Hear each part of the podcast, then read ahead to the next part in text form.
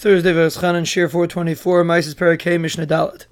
Layimkar Adam as Tivnai. A person shouldn't sell his Teven, which is leftover stalks after he took out the chitim.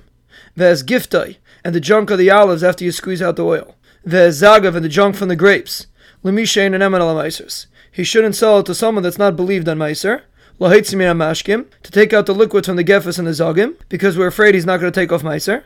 V'mhaitzi, if he got oil or wine out of them, chay you have to take off meiser from what you got out. Upatim and truma, but you're potter from truma. Shehatayrim A person that takes off truma has in mind to potter the stalks that weren't threshed, and the stalks that are lying on the side, and the kernels that are inside the tevin. But that only works for truma, which doesn't have to be an exact amount. But by Maisa, which you have to take an exact amount, obviously you don't have a mind on what's in the tevin and the gefas and the zogim, so therefore it's chayiv and Maisers.